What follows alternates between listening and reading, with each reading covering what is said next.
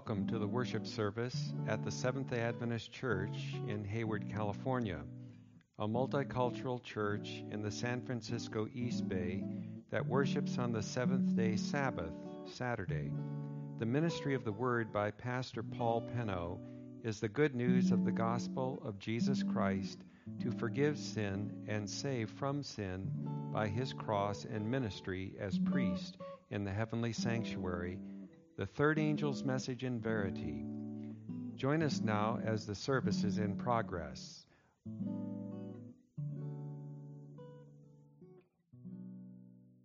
Happy Sabbath, church. I trust we had a good week. You know, mine was very, very eventful. Very, very busy at work these days, and I had to train two people, and my wife went into surgery. And to top all that off, the pastor asked me to do the sermon today. But you know, it brought me much comfort to prepare this message because when you're spending time with the Lord, it makes everything all right, doesn't it? It quiets everything, and you come in communion with the Lord and you get stronger. Let's bow our heads. Heavenly Father, speak today. Speak to your congregation. Speak to the speaker of the hour. Let us today, Lord, as we look into the mirror in the message that we really need to hear today, that you teach us and show us how to change and become more like Thee. Let people, when they see us, see you. And let this message help in some way to each and every one of us to become like you. Speak today, Lord, in Jesus' name. Amen. The scripture reading today was about parables. But I want to show you, brothers and sisters, what parables mean to me. You know, we serve a wise God, and we put up barriers between our communication with Him. And one thing He brought for us to break down that barrier is parables. Because in parables, you can see yourself more clear when you come out of your own skin and see someone else. You know, when God gave us parables, He gave it to us for us to wake up. For instance, you can be committing sins you can be cruel to others, and you can be judgmental and not even know it. But a parable will show you where you are. And you can know it, and God will wake you up and show you that He knows.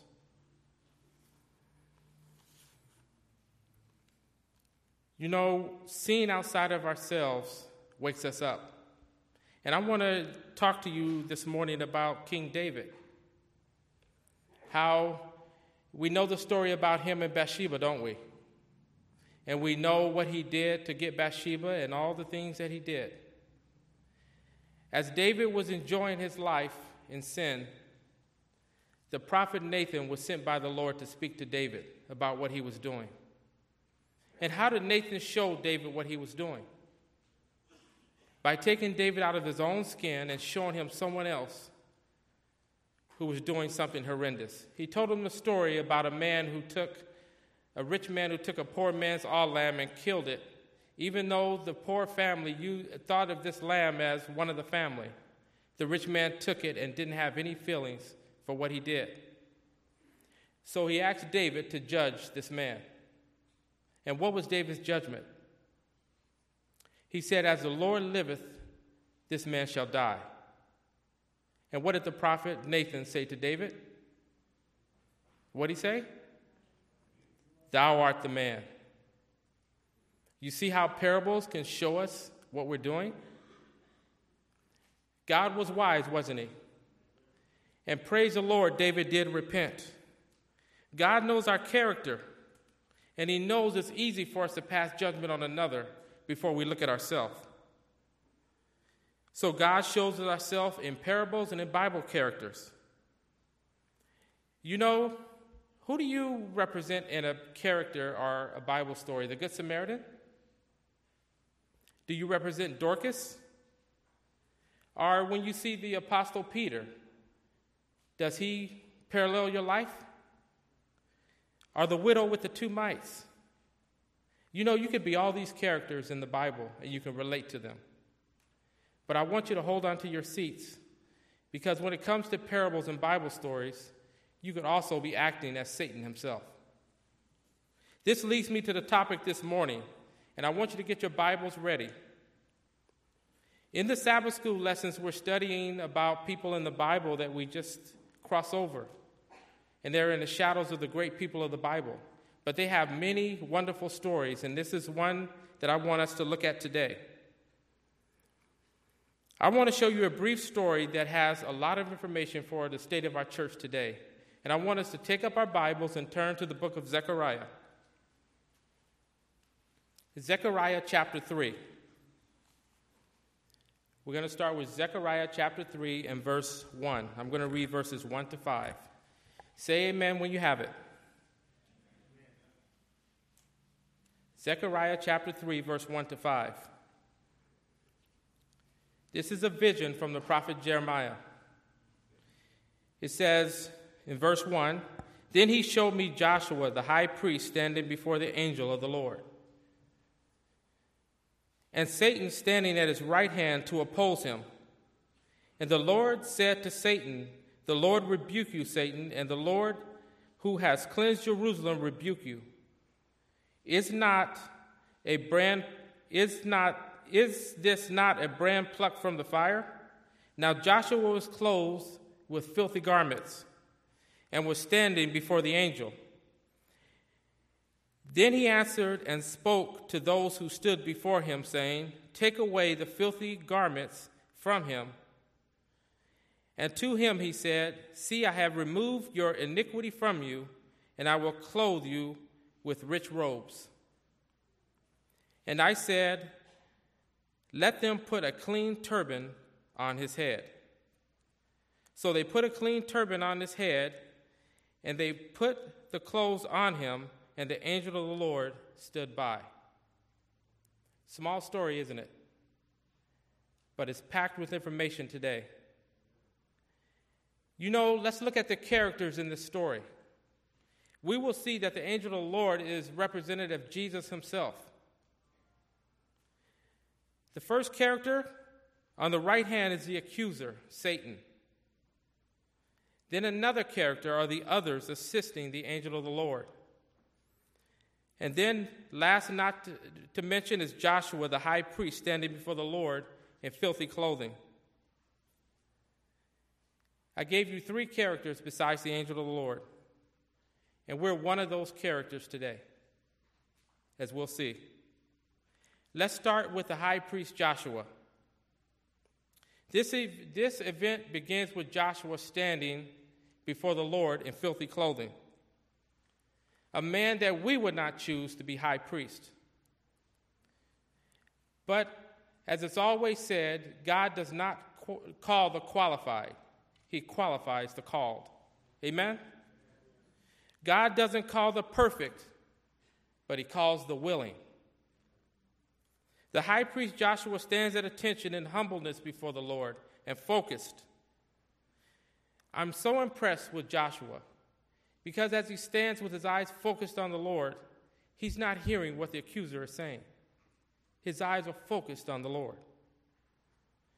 Church, there's a lot of Joshuas here today waiting for cleansing or waiting for more cleansing of the Lord. And we need to leave that to God, don't we?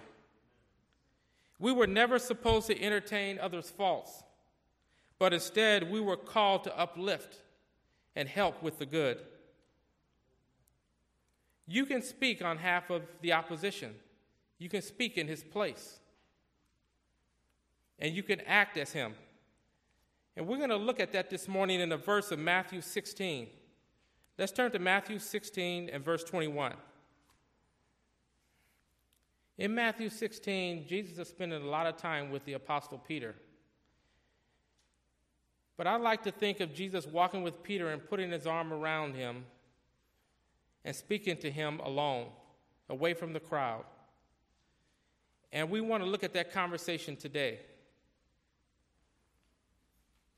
Matthew 16 and verse 21. Do we all have it? Amen.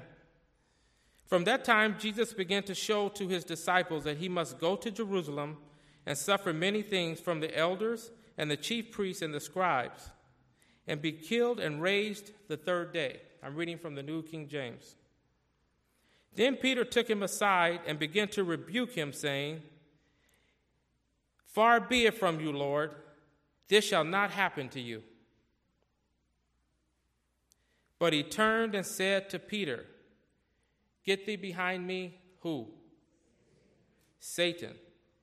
You are an offense to me, for you are not mindful of the things of God, but the things of men. So we could speak on his behalf, can't we? Brothers and sisters, Satan can use any one of us. Notice something also about the accusations that's used against Joshua that are true. He stands in filthy clothing.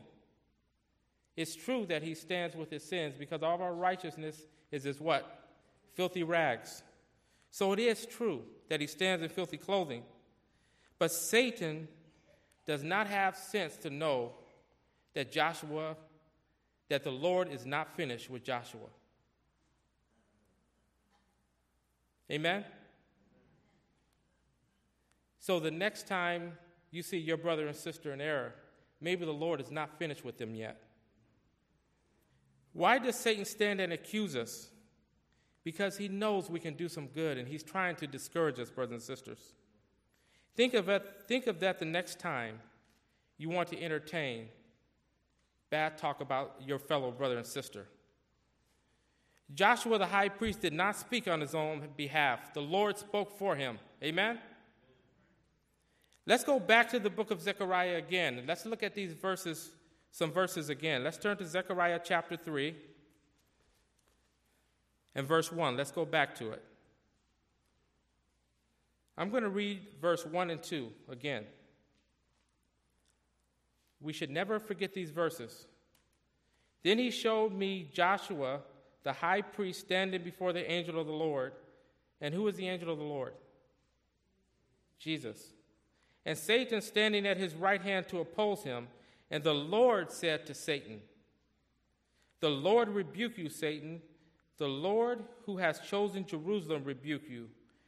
Is this not a brand plucked from the fire? Why did God call him a stick snatched from the fire? You see, the fire represents our trials, it represents all of our worldliness that would have consumed us if God didn't take us out. Amen? If He didn't take you out of that stick and that fire you were in, you would have been consumed in your sins. And that goes for your brothers and sisters. So we need to praise God that He plucked us out. Not just yourself, but your brother and sister. Amen? Let's also praise the Lord that He didn't let us be consumed. You know, brothers and sisters, our eyes are clouded. Sometimes we just look at each other's faults. And I'm going to share with you the reason we do that.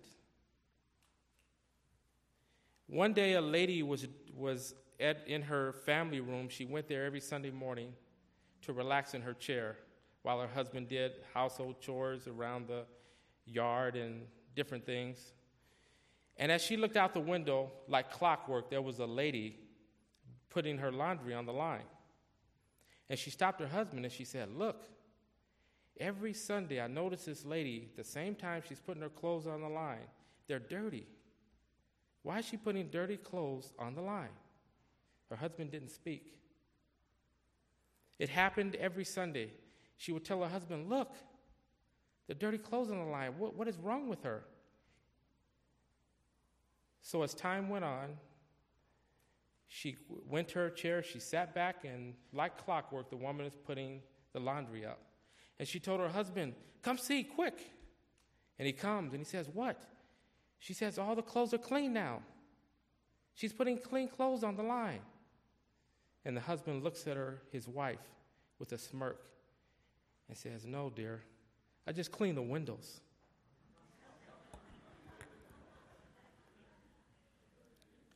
Jesus says in Revelation chapter 3 and verse 18, I counsel thee to buy of me gold tried in the fire, that thou mayest be rich, and white raiment, that thou mayest be clothed, and that the shame of thy nakedness do not appear. That's what Joshua was receiving. And Jesus continues, and anoint thy eyes with eye salve, that thou mayest see. He needs to clean the window of our eyes. The song says, He looked beyond all my fault and saw my need. Is that Jesus to you? He wants in turn for us to be that way with our brothers and sisters. Amen? I was driving one day, and it was before I became a Christian. It was really funny. I saw a, a um, bumper sticker and it had an abbreviation, very long abbreviation. It says BPWMGINFWMI. Anybody ever saw that? You know what that makes you do? It makes you get closer to the car to see what they're talking about because at the bottom of the abbreviation it says what it means. So I try to get closer to the car. BPWMGINFWMY. Has anybody ever seen that? Or is it just me? You know what it said underneath? Be patient with me. God is not finished with me yet. Amen? I'm asking that of my brothers and sisters. What a shame Joshua got this far to stand before the Lord for cleansing. But that wasn't good enough for Satan. Think about it. God didn't wait for Joshua to be perfect, but Satan thought he did. I say again, brothers and sisters, and always remember God is not looking for someone perfect, but someone willing. God doesn't qualify the God doesn't call the qualified, he qualifies the called. You see, Jesus said we have to think different from the world. If I was to be a manager at my job, they're going to look for qualifications, aren't they? We don't do that here, do we? If God called someone, he called them. And it's our job to help assist them in what they've been called to do. And we'll see that in some verses. Brothers and sisters, give God time to do his work in others. If it's not happening fast enough for you, it has to happen in God's time. Cleansing is a process. Don't stand at Christ's right hand and accuse your brothers and sisters. Remember this if your eyes are off of Jesus, and set on someone else, they're actually off of Jesus. You know, Peter and Jesus spent a lot of time alone together. And one of the real special times they spent together, the Lord talked to Peter and told Peter how he was going to die. Do you remember that? He was going to die a glorious death for the Lord. And about his life. And as they're talking, Peter sees John walk by and he says, Well, what about him? And Jesus says, That's none of your business. I'm calling you to follow me. Get the point? Jesus said, I'm calling you to follow me. What happens between me and John is me and John's business. Did Peter get the message? Nope. You know what happened? There was a rumor going around that John would never die because he took his eyes off of Jesus. And when we do that, brothers and sisters, there's disastrous results. Disastrous. With our doctrine, with everything else, we need to keep our eyes focused on Jesus and not on each other. The only time our eyes should be focused on each other is we're to help and love one another. Last but not least, the character in this story are the others. Those that stood before Christ are in another translation, others standing there. That's who I want to be, brothers and sisters. The others work for the Lord and they help complete the process for the Lord. The Lord rejected the accusations of Satan and he rebuked them. Then he called on the others to help assist him with the high priest.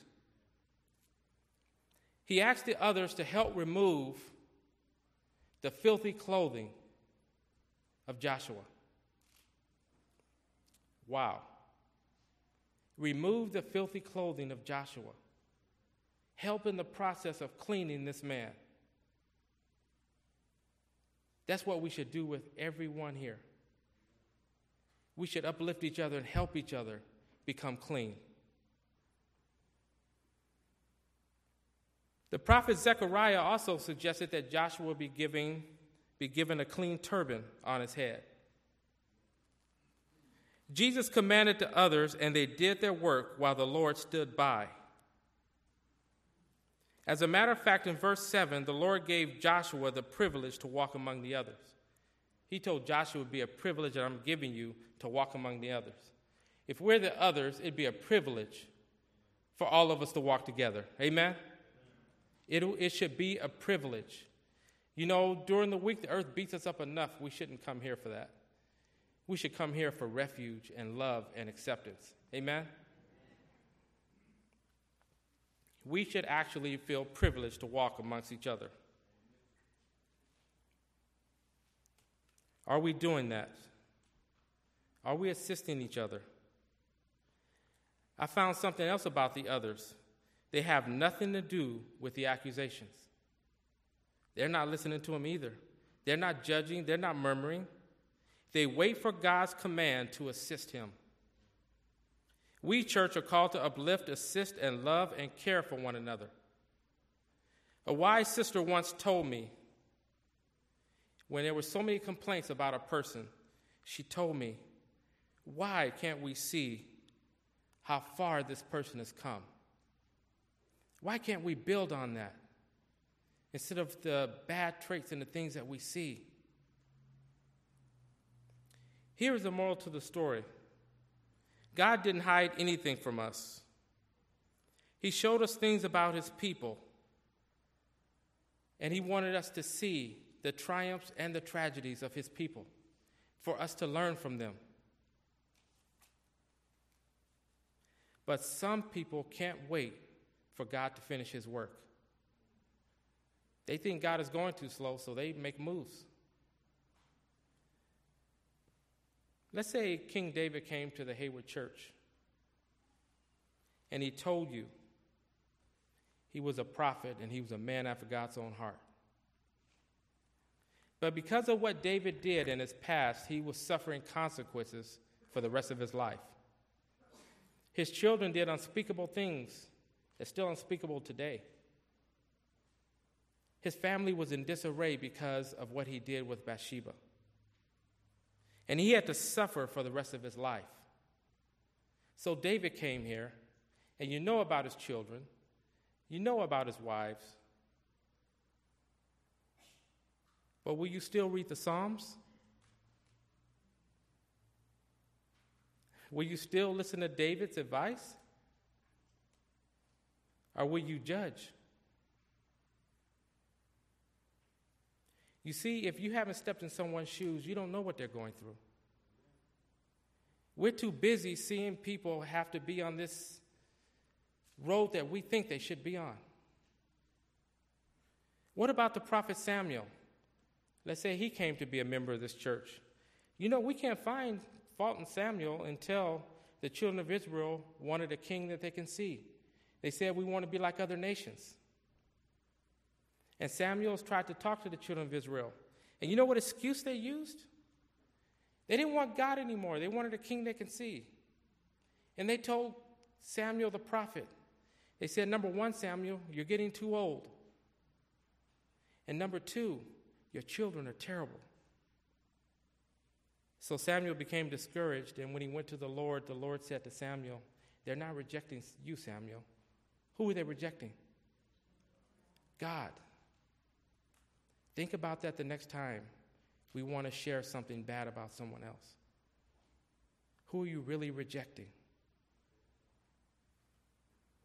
So, brothers and sisters, don't become discouraged and don't give up. But we need to watch how we treat our brothers and sisters because we don't set the standard, God does. Amen? Watch what you speak. The Bible says every idle word will come into judgment.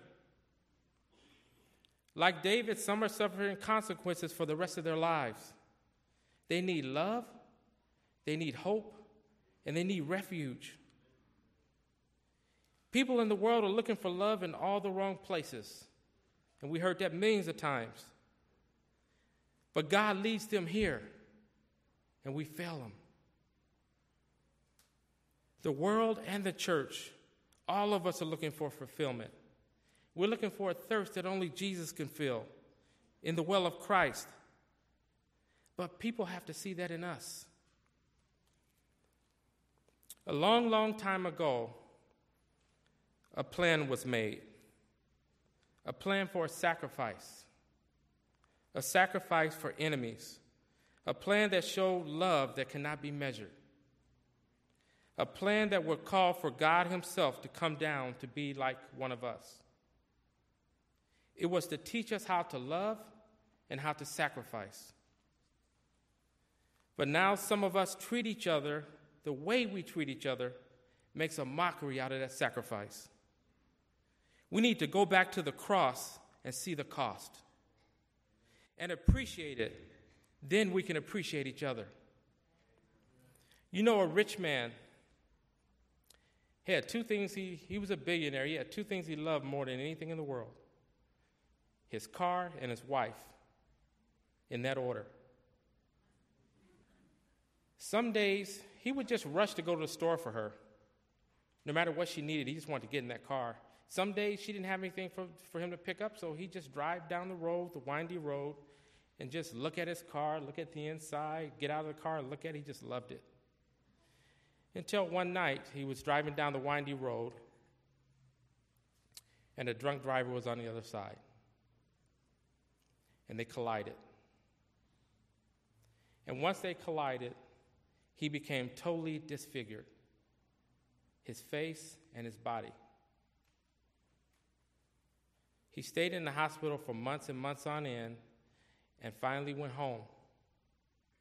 He was able to walk, but he was totally, totally disfigured.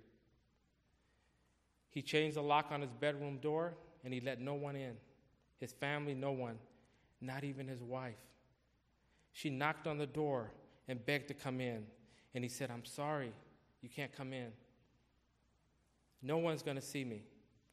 And she cried and she said how much they loved each other and she tried to remind him all the good times. She says, I want to come in and take care of you. I'm your wife. He said, I don't want anyone to take care of me and I don't want anyone to see me like this. So every day she banged on the door, crying and screaming, and she would sleep next to the door. She loved her husband. But to no avail, he wouldn't let her in. So one day, there was a knock on the door. And he said, I have been hired from your wife. I'm a surgeon. I need to come see you. He said, They told me this can't be fixed. I don't want to see any surgeon. He said, You don't understand. Your wife sent me to come see you. I need to see you. He said, No. The surgeon knocked for days. He'd go home, he'd come back, and he'd knock again. He wouldn't stop knocking. And the man said, Go away, I won't see anyone. And the surgeon said, You don't understand. I've been hired by your wife. I need to see you. No. Then one day the surgeon came and he knocked louder. And he said, You don't understand. I've been hired by your wife. I need to see you. And he said, No. The surgeon said, Your wife wants me to see you so I can make her look like you. That's what Jesus did. We put up the barrier of communication with him. He knocked on the door. We didn't listen, we didn't hear. And he disfigured himself to become one of us because he loved you that much. He came down like one of us to show us how to love one another. through the way he loved us. And I want to say this in closing. In John 17, Christ prayed. He prayed for us. He prayed that we become one. He wanted us to love each other and become one. He prayed to his Father for that. That we become one in love, that we walk together. He's answered many, many of your prayers, hasn't he? Let's answer that prayer for him. Amen.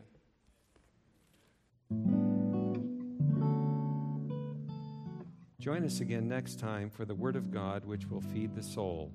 I am committed to bring you the fullness of the gospel as Jesus has revealed it to us in order to prepare a people for his soon coming.